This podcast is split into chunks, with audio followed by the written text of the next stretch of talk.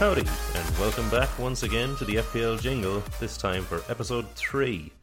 Um, I've got Stephen with me. Say hi, Steve. Well, Owen, how are you? Ah, good, good. I just back from James Bond, actually, which was a, a thriller, a bit emotional. Yeah, But, uh, yeah, I saw it uh, last week. It was uh, yeah, I enjoyed it, but I am a bit of a Bond fan, so yeah, good time. Uh, Daniel Craig, how does he rank? Um, potentially best Bond for me. I might be biased, but I Ooh. I think yeah, I just think the way he's portrayed the, the role. Um, obviously Connery is always going to be considered the best because he was the first person to ever do it, but. I really like what Daniel Craig's done with the character over this uh, five arc movie span, but haters. I think hate. he modernized it well. I think so too. But, anyways, back back to the podcast. Uh, we've three juicy topics in store today. We have the international break and what Premier League players done well there. We're gonna look ahead at next week. Uh, what, what, where you know where are the clean sheets and where who's going to do well and who to pick up and so on and so forth, and who we're going to pick up. And if if you're willing to give that away. And last and certainly not least, we are going to introduce you to Stephen Lyons. You can jump in there, Steve, if you like. Howdy to the audience. Um, very happy to be on. Um, an absolute pleasure to be the first guest and the only the second Steve to be on the pod. So some real milestones for me. Um, yeah, hoping I can kind of contribute to what you've been going, you've had going. I've really enjoyed the first uh, couple episodes. So hopefully I don't make people turn on you. Nah, the no, second, the second, and maybe the best Steve. They well, do, There's not many other Steves after the after us too. and they often do say second is best. So um, yeah, no, I'm, I'm glad we can establish that order fairly First early to in the series. Jesus, only like uh, only the third episode, and you're already vetting my replacement on. Jesus Christ. I mean, look, I'm just just uh, looking at the field at the moment. There's a waiver wire out there. Jesus, don't I know it, huh? Podca- podcast host. I have to He- have to give a good performance today to justify getting the the starting appearance for the next episode. Yeah, I'm a just Stever get- Beaver here, excited to get going. Ah, that's it. Well, I'm glad we could finally get you on after Oh, Owen God. teasing you on the first episode and then not getting you onto the not getting you in for the second episode. So uh, it was great to have you on. No, I think I deserve the suspense, um, definitely. So yeah, some people do respect my appearance. Yeah, because I mean, like, just to touch on it briefly, Steve, you were kind of here for the the very first league, the very first edition of the of the FPL jingle, like when it was like the six original members, wasn't it? Yeah, I, I, I'm an OG. Um, Yeah, kind of yeah. When it started off as a bunch of kind of FIFA hoodlums who needed to kind of get their uh, beak wet elsewhere, and uh, thus the league was born. yeah, it's really it's really evolved from that stage. For like, I mean, you, you and Owen were f- both founding members. I, I joined later on, obviously, but like, it's it's must have been pretty cool to see it turn into what it is now. Oh yeah, You're, you're a thir- third year, Steve, is it? Uh, yeah. Yeah. Nice. Which Uh, ah, sorry, uh, Steve. I, I, I cut across you there, Mister Lyons. Ah, no problem. Yeah, we, we must get used to kind of the trio banter after even a, such a comedic duo. Uh, but, but yeah, like I couldn't have ever imagined um, the league growing into what I was kind of from its early stages, just kind of six people. You know, that's kind of you know a very standard casual thing, and it's uh, turned into quite literally a non-standard massive thing with us moving off the FPL site and having 18. So yeah, beyond our, my wildest dreams. Yeah, it's been super. Um, yeah, like it was, we, we, we had been playing the, the official app, but um, I I get no enjoyment personally out of the accumulation of points over thirty eight game weeks. I think the the head to head and the draft mode are just so much superior and keep you so much more engaged week to week. Yeah, that's that's my that's my exact opinion as well. Like I, I because I tried doing fantasy with like my mates back home in Dublin, and but it was regular fantasy, so every, all of us were basically picking up the same five or six players, you know. So it just got very boring for me very fast. So definitely the head to head, the the fact that you you not everyone has the same players, and who you can pick up on the waiver wire to make a difference could either win you or lose you the game week. That sort of stuff I find way more exciting. Absolutely. Now, um, we digress a little. Um, the first topic of the day is uh, Stephen Lyons. So, how your season's going, what your team looks like now, but maybe you'll start us with your draft if you have it in front of you. Oh yeah, no, I came prepared. Um, you know, nearly know it off by heart because um, you know, again, I'm an FPL loser, so again, really thrilled to be on the pod. Yeah, um, I, am hearing a ruffle in the papers, and it actually makes me happy. Oh, the yellow legal pad is out, and I'm not Oof. even a lawyer. Yellow. Oh, Stephen, yeah. whose, whose, whose team name is the Man in the Shed. The Man in the Shed. That's my, one of one of my favorite team names. Yeah. Um, but yeah, just um, I'll, I'll, get, I'll kind of go through some of my rounds and raise some suspicions, kind of where things have gone well and not. Um, I started off with the fifth pick in my draft group. Uh, good competitive bunch. Um, I got uh, Romelu Lukaku with the fifth pick. Uh, thrilled with him. Um, if he hadn't signed into the league, I would have bit, a bit, been a bit more unsure on who to take there. And he's um, definitely looked the part that's coming back into the league. Um, another new arrival in second round, Jadon Sancho. Uh, kind of Steve uh, Meiselbach kind of has maligned that second round pick. I went down in a very similar way. Uh, I'm not emotionally strong enough to talk about it. Um, finally started kind of getting back to not being a shite bag in the third round. Got Rafinha. Uh, then I've another couple of attacking players and lefties and Saka, and then in between Foden and sixth, I got Jota in fifth. He ruined my lefty rhythm actually. Uh, then a quick run through kind of uh, defenders and Van Dijk and Tierney. Then on to one of my probably my pick of the year for me so far, and probably for a lot of people, um, Antonio. Just returning every game for West Ham, looks formidable up top. Um, then along those lines as well, kind of he's my he's my Antonio light, and his name sounds like him as well. It's Ivan Toney. Um, been really impressed with anything I've seen from him in a Brentford shirt so far this season. Then some, then just kind of defenders and keepers to round off. Varane, Zinchenko, uh, Mendy, who is no longer in the City squad for some reason, and Areola, who ended up being the West Ham reserve keeper. Uh, we know uh, the reason Mendy isn't in the squad. We just don't talk about it. Yeah, best best avoid that one. I saw a video recently of uh, Kevin Hart and Snoop Dogg uh, commentating on the Olympics, and Saudi Arabia appear, and the two of them just go, "Nah, I'm not saying a word about that. Look away, look away. Don't even. There's women there. Don't even look at them." uh, um, but like having a quick uh, look through your team, Steve, um, fairly solid. I mean, I- am obviously in a similar boat with Sancho, but just because Fantrax has so few midfielders and there was so much hype around him when he when he signed for United, we just thought you know it was it was going to be a success, and it still could be, but so far it's been very very little. Um, I was surprised just looking at it here that Varane was left so late in your draft, like twelfth round. Yeah, um, especially because kind of like the rest of the United defenders had kind of come off a fair bit earlier, and he was just kind of left lying there. So I, I was very happy that he was um, still lying around there. Unfortunately, injured during the uh, recent international break, so I'll, I'll, probably have to divert off him and a very, very tough run of fixtures upcoming for Manchester United in general. So probably uh, his injury made my decision making a lot easier, but obviously not a not wishing that injury upon anyone, especially anyone in my squad.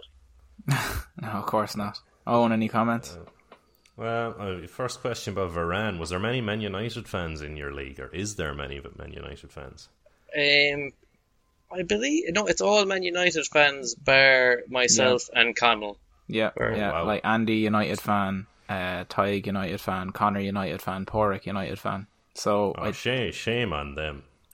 I had yeah, Klause I mean, in my league, whose team name, whose team's name is Champions League Varane. And um, yeah. funny tidbit into one of our earlier game weeks uh, when I played Mark Klause, um, he again, given his team name, he drafted Varane like me. Except I started Varane and he didn't. Varane got an assist and Varane beat Mark Clossey, Teams Champions League Varane. Sorry, Mark. Um, so I'm looking down to your team, looking at questionable picks. Um, yeah, the two City fullbacks. I actually thought Zinchenko was going to get a few games. Uh, Rafinha, Saka. You couldn't have known what was going to happen with Sancho. At the time, I thought it wasn't a very well drafted team, but looking at it now, it's actually panned out fairly well. Like you have Jota, who is it? Jota's injured for a bit. Is that his story? Uh, no, he's back training. The, there was a report today that he's back in full training with the team and he's in contention for the weekend. Okay, that's good. Uh, Kieran Tierney, uh, like Arsenal, just starting to kind of turn things around. Like I obviously picked up Ramsdale myself. Bone to pick with you, Stephen Lyons. Uh, your Take placeholder for your placeholder for Romelu Lukaku. Yes. Uh, go on. What was who was it? Um, I Adrian Broja or who? Aurelian Broja. He it's, was. A- it's it's Armando Broja who is an up and coming striker, uh, Chelsea loanee. Oh, and if uh, we had to, if we had to pause and, and dedicate a second a segment of the pod to every time you talk about a Chelsea loanee player, we'd literally talk about nothing else. Poor Armando Broja is just after coming back from injury, and would have been a fine pickup for someone else had you not taken him as a placeholder for the bumbling Romelu Lukaku.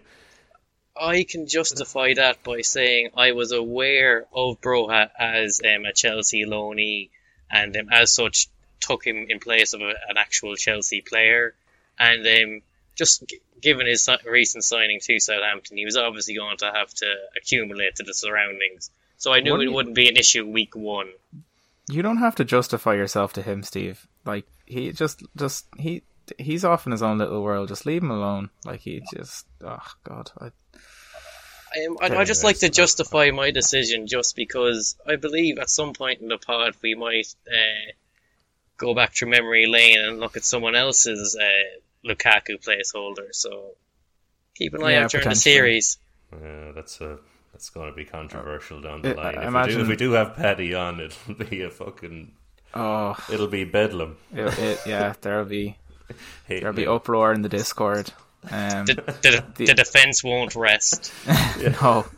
Uh, the only other uh, pick that I think maybe hasn't worked out the best so far is Phil Foden. Obviously, be just because Pep wrote Pep roulette and just rotating players in and out all the time. Like he obviously hasn't been starting a whole lot. Like he's kind what, of been. What round? I uh, took sixth. the sixth. Sixth. Um, in fairness, though, he's only actually back fit since the after the previous international break. So, and just based on his performances for uh, Liverpool and England, or against Liverpool and for England, kind of, I, yeah, I, I hate Pep Roulette as much as the next man. It yeah, grinds my gears. But I'm, I think, again with the lack of mids in Fantrax, I, I think he's going to be a bit of a, a, a gem for me. He'll, he'll win me a few weeks. Fair enough. Uh, he did it for me last season. He just uh, on occasion gets a few bangers, and if you have the room for him, if if you can afford to like have him drop to the bench or whatever, it's pretty nice. Yeah, um, like he was injured when I uh, drafted him, so I I, I already I kind of did that luxury of I can live without him. Yep. Um. Okay. Um. You know, like I'm not giving you as much abuse as I was given to Stephen last or last episode, which just came out today. To the surprise um, of nobody, might I add. Yeah. Um, I mean, the City fullbacks. Yeah, I mean, at the time, maybe it made some sense. Mendy and Zinchenko, like, yeah, no, two bit pair players that you could have done without.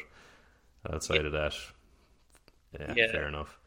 Yeah, my team was kind of built from the fifth to the twelfth round, kind of basically all solid picks in there for me, and then Sancho uh, a bit shaky at two, and then yeah, the back arse fell out of my draft with Zinchenko, Mendy, and Areola. All right, we move on to on. Yeah, um, so Steve is in second. Uh, Steve Lyons has five wins, a draw, and a loss. So he's just behind me, two points behind. And what does that put him? Puts him two points ahead of Steven Meiselbach, uh, who's in fifth. Um, what's so yeah maybe that's that's an idea of how you've gotten on so far. What is does your team look like at the moment, Steve? Um, so obviously the City fullbacks are both gone. I kind of ripped the band-aid off on that fairly early. Again, kind of as we touched on, I just realised I handcuffed myself to Pep. No, let's not do that. Um, so Azpilicueta and Vestergaard were kind of two who came in for me pretty quickly there and have more or less been staples of the side since Leicester defence generally been disappointing. Disappointing, so not a lot of clean sheets from Vestergaard, but good talented player. I, really, I like him, and I thought Leicester's defence would be better. Love the Chelsea defence. Uh, yeah, so you're saying Azpilicueta was the better of the Chelsea to choose? Um, of those available, yeah, I felt he would. He kind of comes in at right wing back and plays kind of as one of the back three as well. And you, um, you do expect him to start every game. And Yeah, well, he, he's captain, work so he's more than likely to start, isn't he? Like you know, over Yeah. certain other over other certain players, um, especially now that Reece James has that, that kind of injury. I don't know how long he's going to be out for. You you, you figure Azpilicueta will deputise a right back or right wing back Yeah. until he's until he's fit again.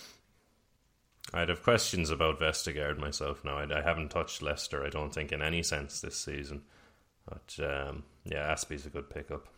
Yeah, um, as we we might get on to Vestergaard when we look at waivers later on because, um, yeah, he might be getting the chop.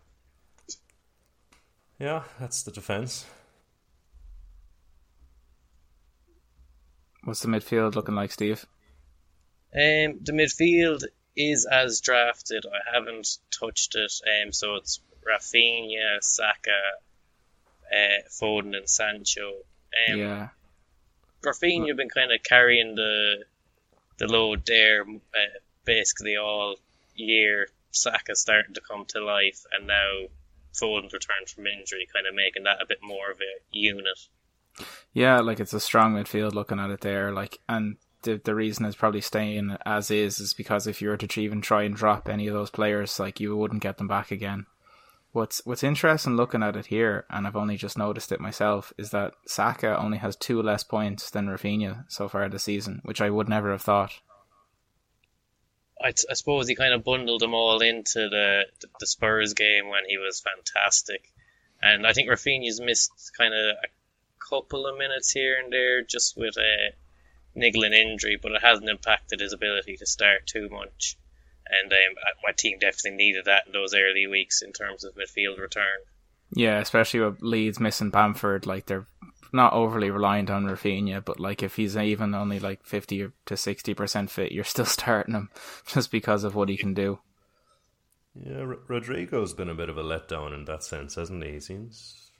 Yeah, I don't think it's that move has worked so far at all this so far for Leeds, but might still come good. But like they seem to be playing him in, in behind the striker, and I when he was playing at, at his best, maybe at Valencia, it was when he was playing up top, you know. So seems like it's kind of a new role they kind of want him to adapt into at Leeds, and maybe he's not done it as successfully so far. Yeah, I, I, I certainly thought he was signed as a striker, not as a cam or, or whatever, a 10, a floating 10, whatever. So, Yeah, like he was Spain's starting number nine when he signed, and then just yeah, kind of never hit the ground running. Bamford held his ground, and then yeah, he's kind of struggled for a game time and a position in the team, and even in those ten roles, that's kind of the two ten roles for Leeds. Um, yeah, kind of Dallas and Klich seem to be the preferred pairing when everyone's available. and your forward, Steve. Yeah, very happy with my forwards. Um, Lukaku hasn't done too much in recent weeks, but yeah, he's just in a good, very good Chelsea side. He's a very good finisher. Um, displayed that on the international break against France. Um, then Jota has been a nice, steady return of points. Obviously, not the the flash of um, Salah or Anton, but um, ever since he signed from uh, Wolves, he's just been a I've been in the side. He just he just contributes with the goals and assists. So been very happy with him as a fantasy player. Um, and then yeah, Mikel Antonio just chalk him down for 38 goals, 38 assists uh, this season. he just seems to do both at every game. So delighted with him. And um, I have Ivan Toney as well, but I didn't get all of the returns from him. Um, it's a few times I've mentioned it now, but um, I did a deal with the devil and brought in Ferran Torres for two weeks for Toney. Uh, Toney returned. Uh, Ferran Torres didn't. Um, yeah, I, I've been hurt before, and I'll be hurt again. Yeah, I was just thinking there, bringing in Ferran Torres. I was like, I bet you he didn't return. And then you said exactly that. And I was like, yeah, that sounds about right. Um, Pepperla added again. Um, like, we'll get on to Ferran Torres uh, maybe when we get to the international um, fixtures. But like he's really kind of developing as the as a centre forward there, which was interesting because when they, they signed him from Valencia originally, I think he was obviously a, a winger. So it's been interesting to see how that transition has been going for him. Um, yeah, I I've pick, I've wavered in Toney myself, uh, like, and I feel like he's a he's a good waiver for the long term, not just for maybe the, the, the shorter term fixtures that are coming up for him. Yeah, he's a serious bit of stuff, Toney. He's, he's like I think Mbeumo might be playing up further up front than him, but um, I he like he's pure class. He's um, yeah. maybe he is the best player to have come up from the championship this season.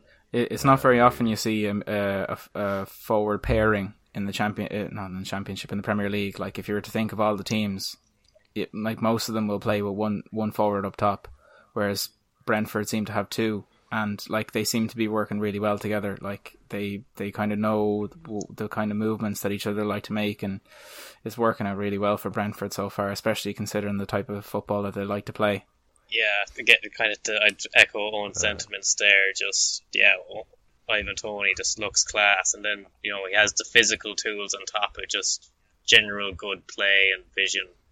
Um, seems to be a very good penalty taker as well, which is always um, a nice kind of string to your bow and a, in a fantasy forward.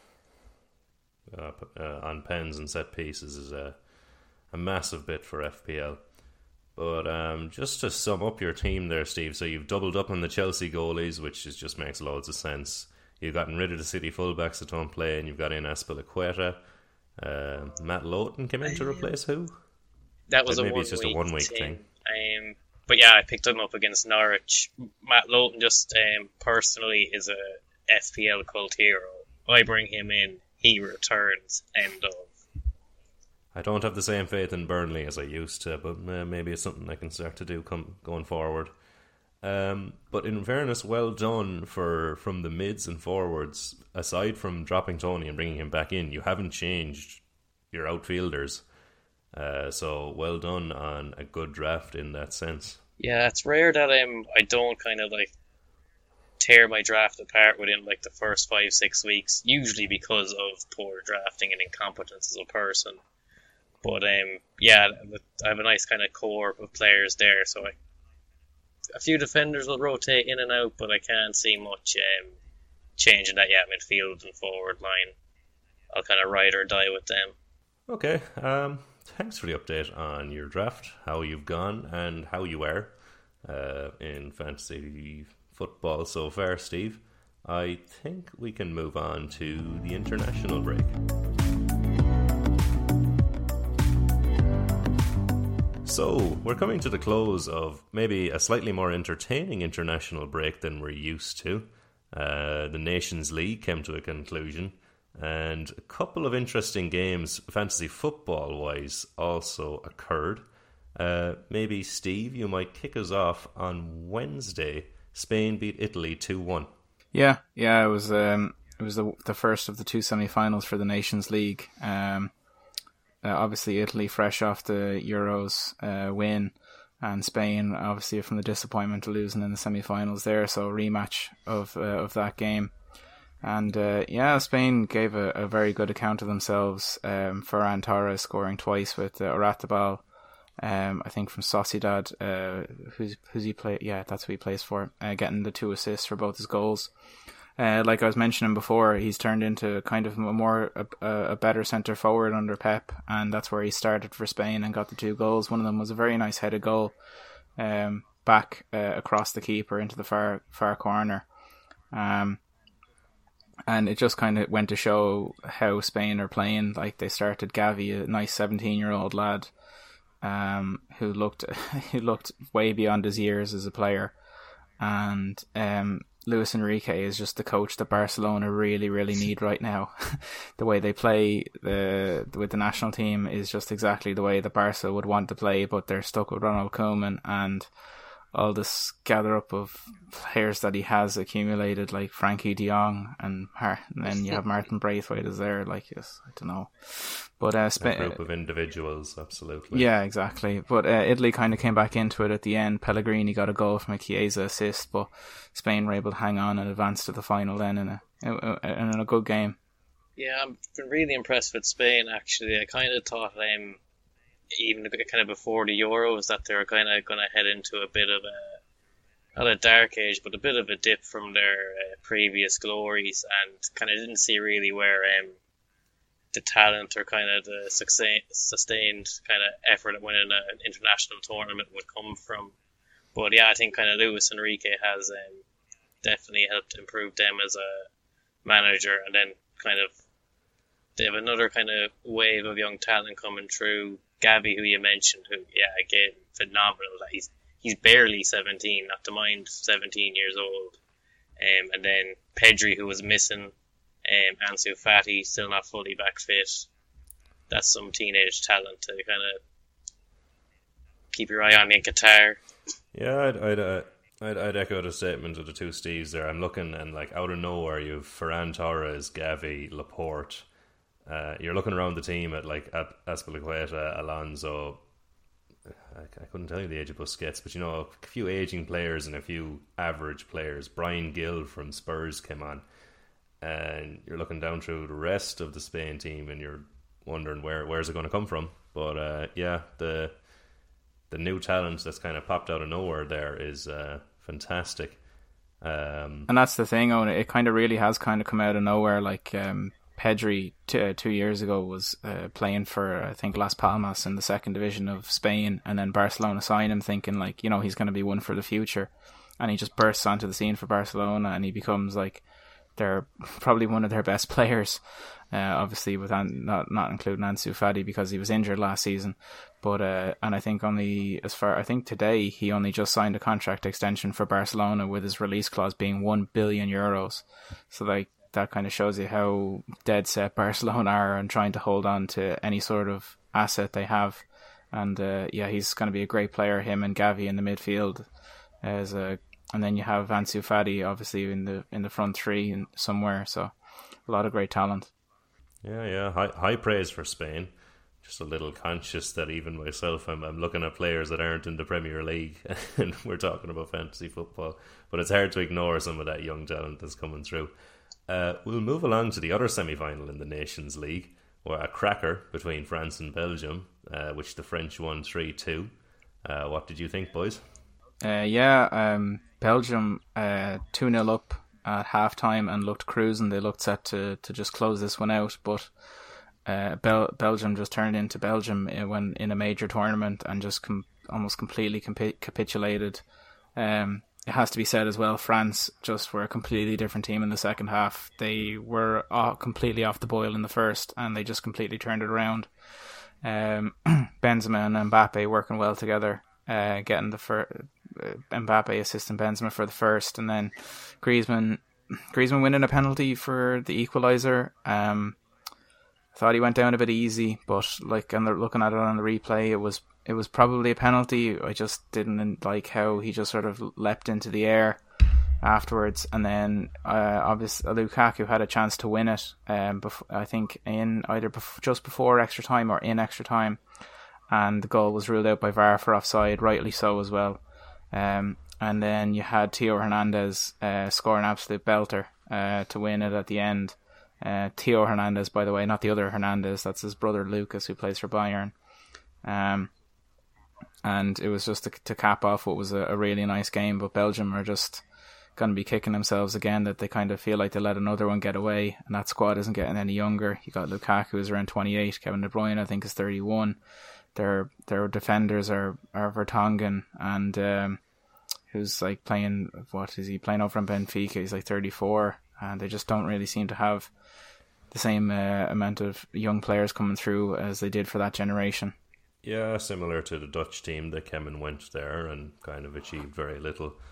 Uh, question for Steve Lyons. Kev there with two assists. Um, seems to have, I, I, don't know, there's a few opinions going around. Like there's that, that Kev for like two years now has been either injured or maybe not even playing that well when he's out there. What, what do you think? I wouldn't say for a two full years, but um, yeah, there there has been kind of some injury troubles with him recently, um, and I, I don't think he's kind of fully gotten his kind of legs back under him after kind of his most recent kind of spell with injuries. He got injured towards the end of the last season uh, in the Champions League final. Um, picked up another knock during the Euros.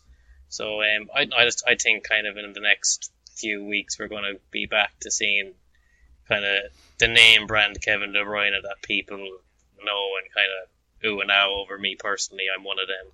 You think he'll come back to his former glory? Yeah, I, I, I think former glory is a, a kind of a bit harsh. I don't think he's been that off the boil. Um, maybe some of it is it's not his natural FPL production. He can still kind of pull the strings for City, but I I would agree, yeah, not not his best start to the season. Um, but I, I think he'll catch uh, fire soon. Yeah, I, I, agree that he he probably has more in him. Um, I'm going to move us along again. I'm going to go to the uh, we'll go to the playoff first, or it's not yet. The third place playoff of the Nations League between Italy and Belgium. Um, yeah, I'll, I'll let one of ye reveal the result this time. yeah, so um, Italy two, uh, Belgium one. Um, kind of felt like both sides weren't really um, putting out their strongest side.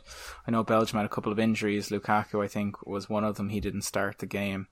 Um, Barella uh, with and Berardi with a penalty uh, for Italy, and uh, a, a, young player um, from Bruges uh, getting the goal for Belgium with another Kevin De Bruyne assist. I'm I'm trying to avoid his name because it's very hard to pronounce. Um, but yeah, the the main um, the main thing that came out of this game was the interviews that kind of came afterwards. Kevin De Bruyne is saying like, "Look, we our twenty two man squad isn't like Italy's twenty two man squad. We don't have the same depth that they do," and um, kind of admitting like you know that you know they're people expecting them to challenge for World Cups and everything. He's kind of saying we need to calm down about that sort of talk.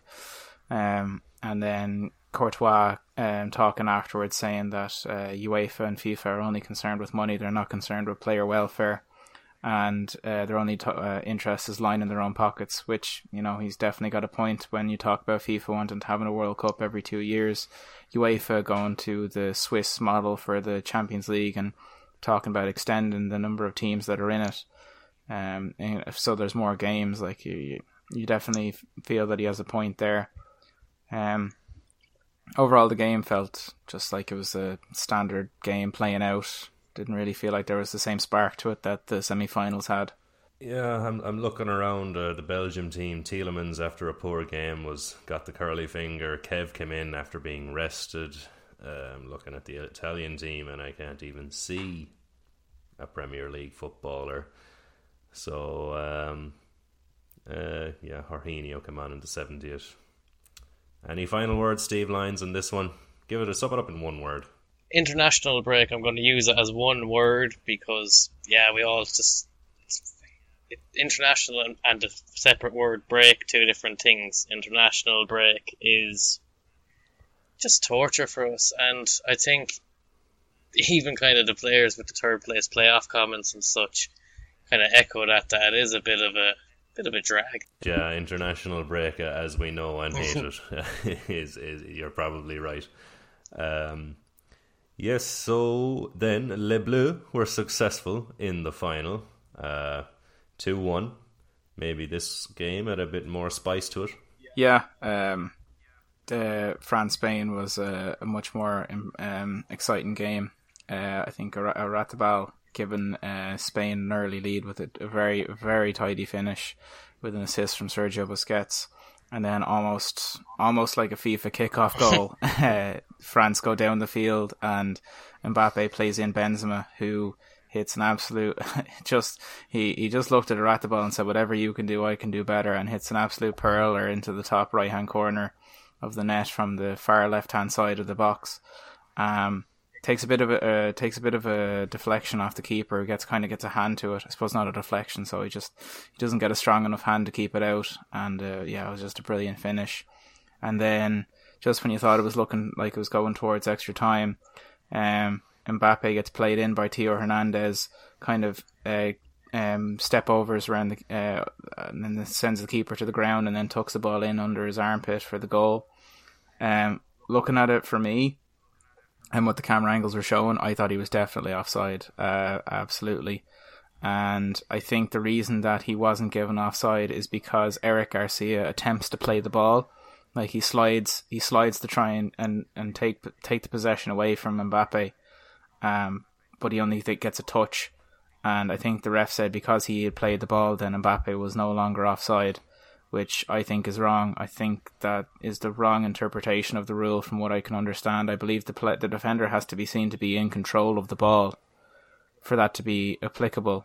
Even even at the amateur level, you see that call. Exactly, yeah. If you if the defender gets the his touch, exactly, really yeah. Matter. So for it to be given there uh, on at that stage, I thought was uh, I thought left a sour taste. Um, Spain tried to get back into it. They st- they unloaded the bench, but France were able to hold tough and and, and claim the national the, the UEFA Nations League, the, the trophy everyone dreams of winning as a kid.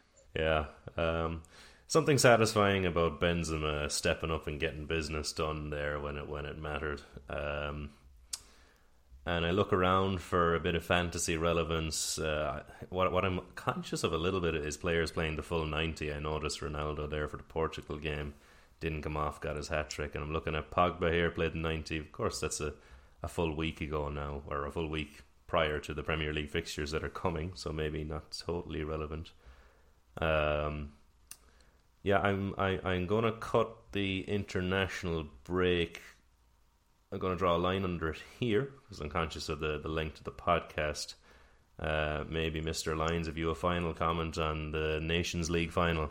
Um, yeah, I just think the kind of that very uh, dodgy kind of offside, not even decision, justification. Uh, yeah, kind of ruined what was turned out to be a very good and competitive game. And just before we leave international break, and I believe kind of enter wa- enter waiver talk, just beware a lot of uh, South American internationals um, will be returning a lot later than their European counterparts, so we may see some rest and rotation. Interesting. I, I, I appreciate Fantrax uh, calling out exactly why some players may not be playing. I noticed they've done it with Thiago Silva. But yeah, um, yeah, it sounds like we're naturally transitioning onto our, our thoughts for the weekend and the picks we're going to make. So that was the international break, or the bit we wanted to talk about anyway. And now let's have a look at the week ahead in the Premier League game week 8. Nice to be getting out of this long international break into a bit of fantasy football. Uh, yeah, so a look at the fixtures and the changes we're going to make, what our teams might look like. So let's have a quick look down through the fixtures. Uh, starting off with Watford Liverpool. Um, Watford at home. Uh, I surely uh, everyone is going to be targeting Watford. Any Liverpool assets you might have is is certainly starting here. Yeah, I have two Liverpool defenders, so they'll both be starting this game. I think I have a feeling Matip might get rotated for Konate, but he's going to start anyway. You know. Yeah, I'm just of the same opinion as well. Yeah, just the Liverpool boys are going to be rolled out. Um, I might wait closer to the, the team deadline about Jota, but very much kind of it's word of punt when you know you have such a favourable uh, opponent. If, if you got twenty minutes, you'd take it. Uh, Villa Wolves a little more difficult to predict. Uh, Wolves may be turning a corner. Villa, I'm not sure if Bailey's back. He's still injured. I think he's still injured. Yeah. Um, Wolves mm. do look promising though. Uh, Jimenez is kind of looks back to his, his old self, and they've got that striker on loan from Salzburg, uh, Hwang, I think he got two goals in the last game before the break. So um, be an interesting game. Both sides like to like to attack. So don't know if there's many clean sh- uh, if there's a clean sheet on the cards there. I certainly wouldn't be trying to predict one. Leicester United. Um, I think my Man United. I have Lindelof. I think he'll be on the bench or maybe even wavered out. Thoughts? Yeah, I'd be making that move with Lindelof if I were you, because yeah, it's um with the injury to Varane during the international break. You know, if he doesn't have him as his partner, he'll be the, the lead centre back with Bailly. So, and again, a, a tough uh, fixture against Leicester away, and a couple more tough fixtures coming up. I, I, I, I wouldn't see the value in Lindelof right now. As a Vardy owner, I'm rubbing my hands together for him to go against that centre back pairing of Lindelof and Bailly. He loves it against the traditional top six. Absolutely. Yep. Um, I think we have a similar story. So you were you were pick, you were using your Liverpool assets in the same way you're going to use City against Burnley. Uh, maybe keep an eye on who's going to get rested there coming out of the international break, but field them all. They're going to have a field day there at Burnley. Well, at home actually. Oh yeah, you'd imagine so. Like, definitely. They've had three or four kind of games versus each other where yes, it's been five 0 City each time. Uh, Pep really just has Sean Dyche's number. That's re- that that's right, Steve. Don't they have like a f- don't every time they play Burnley at home? Don't they typically win like four or five nil? Something mad. Yeah, and I think they did it away last season as well. So yeah, we could be looking at four in a row if um, kind of City do perform a bit as we expect. Hmm. Uh, Norwich, Brighton. I, I would be. I'd be back in Brighton. I'm not sure I'd be picking up a Brighton defender, but um, I, I'd expect them to score. Yeah, you'd expect you'd expect Brighton to get the win just the way uh, Norwich are playing. Like I was, I'm contemplating it.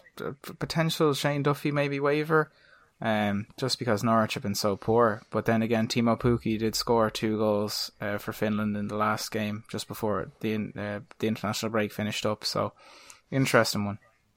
Yeah, I'm probably going to make a, a short term move for a, a, Brighton defender myself. Um, I, I like them. They've obviously been one of the top teams in the league um, this season, and yeah, Norwich are just dire. Can't can't score and can't keep anyone out. Yeah, maybe the worst uh, Premier League team we've seen in the last number of years. Um, Leeds, Southampton. Uh, last year, I would have been expecting Leeds to do a number here. Um, not so much this time around. Yeah, it's early days in the league, obviously, but this kind of feels like an important one. Like it feels like both sides are kind of having the same kind of middling form.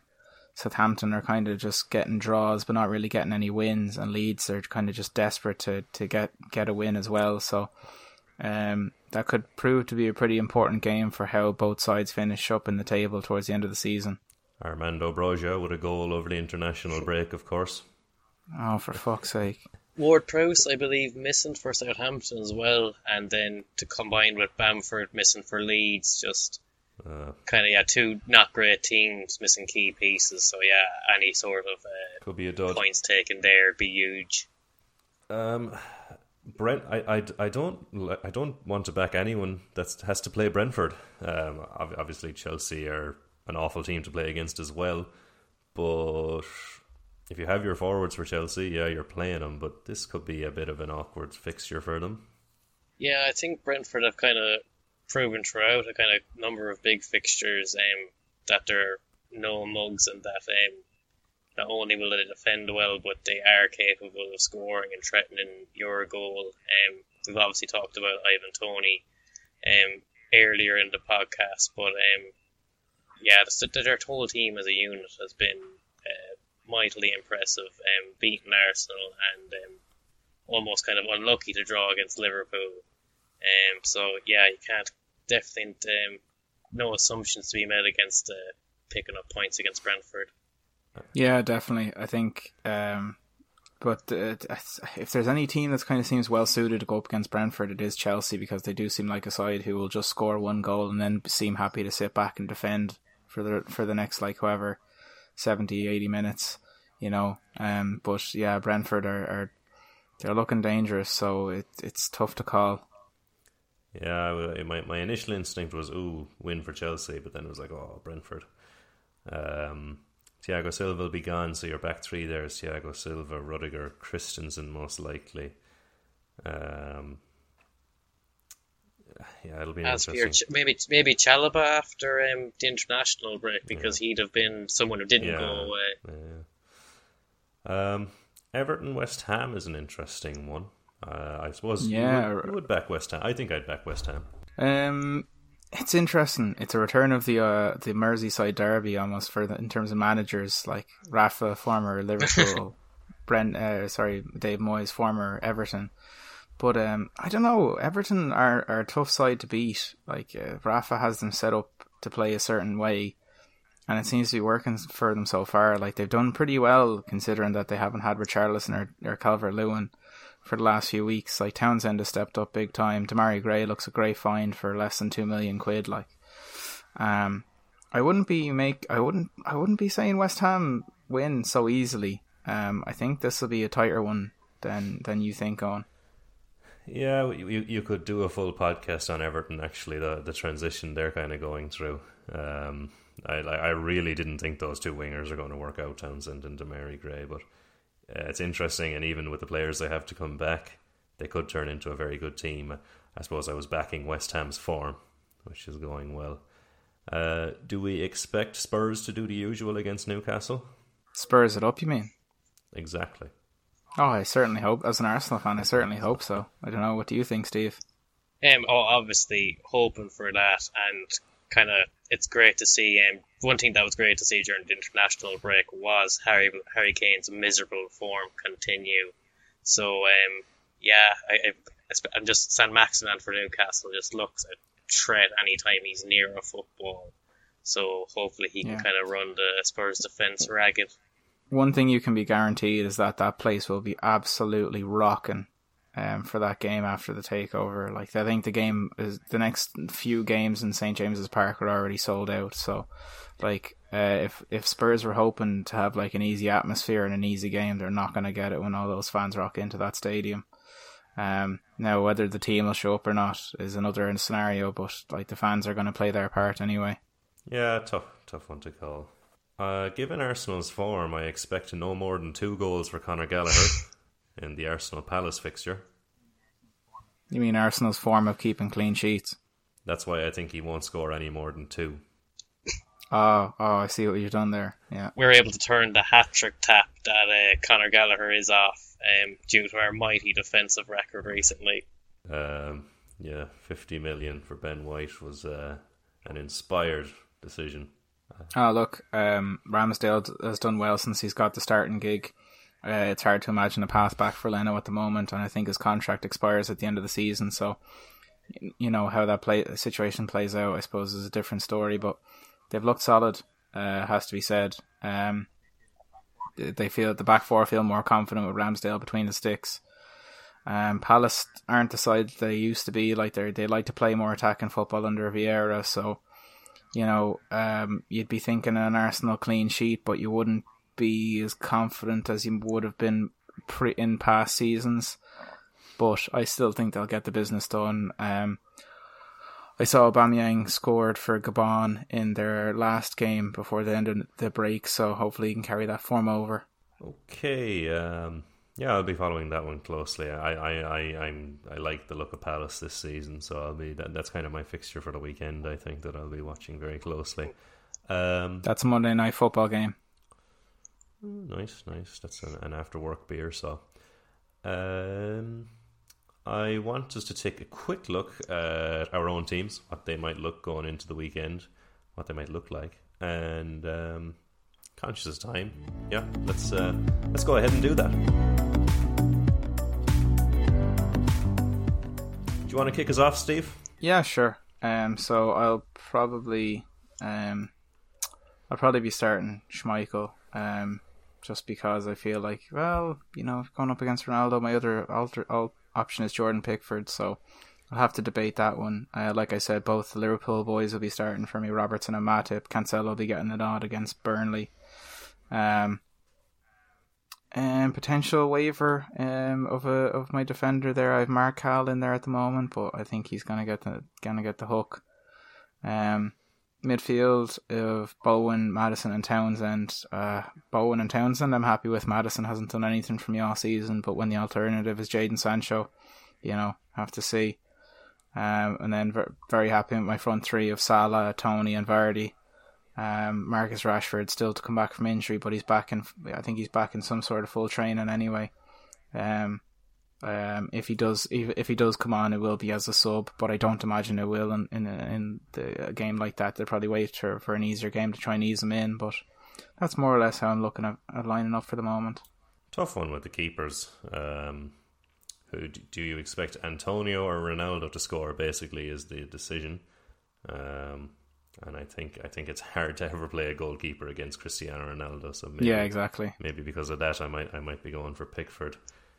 Um, yeah, so interesting look at the weekend. I'll, I'll, I'll quickly jump down through my own team. I'll be having Alisson in goals against Watford. Um, Ramsdale will stay on the bench so as not to concede them two to three goals from Gallagher. Hopefully, Laporte and Dias both start in the game against Burnley. As I mentioned, I might drop Lindelof for that fixture against Leicester. Thiago Silva will sit in the bench, I'd imagine. I have Cresswell. Of course, he has Everton, so I'll see about that. I may I may have to make a move with Thiago Silva. Too too many defenders there that I'm looking at leaving on the bench. Midfield, Kai Havertz and Pogba both start against Brentford and Leicester.